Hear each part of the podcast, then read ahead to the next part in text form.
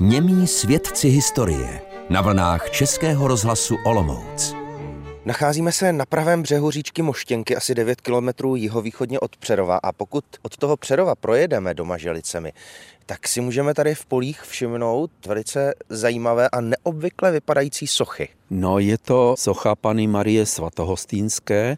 Září úplně do okolí, protože je taková čistonka vyrobená z umělého kamene a byla tady postavena, vysvěcená 9.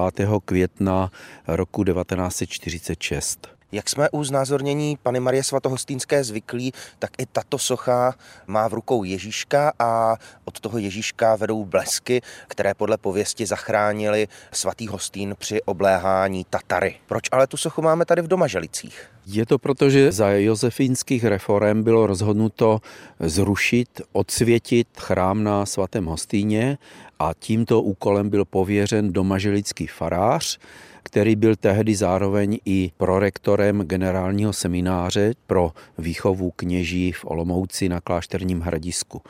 A ten jel 14. února roku 1787 právě ten chrám odsvětit.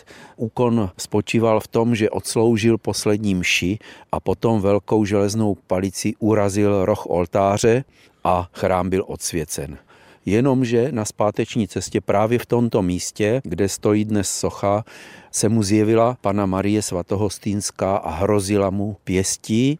On se toho velice zalekl, svého činu litoval a na tomto místě nechal postavit obrázek Pany Marie na plechu, který potom byl nahrazen později dřevěnou soškou a tato dřevěná soška byla v roce 1946 nahrazena touto dnešní kamenou. Když přejdeme do středu obce, tak si můžeme nad návsí na vyvýšenině všimnout kostela a z této strany od návsi vidíme, že není nový, ale má poměrně novou střechu. Není to taková ta barokní střecha, jak jsme zvyklí u kostelů. Je to taková kombinace. Kostel svatého Jakuba Většího, jinak farní kostel v Domaželicích, se připomíná už někdy v 16. století. Potom byl rozšířen za baroka o dvě boční kaple ale to pořád nedostačovalo, takže ve 30.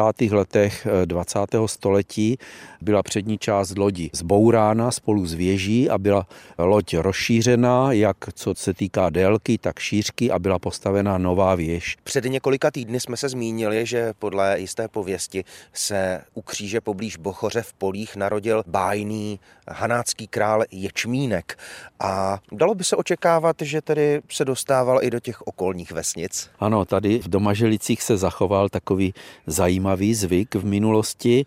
Nazýval se ječmínka hledati a vyjadřoval povinnost sousedů starat se o bezpečnost osady v noci.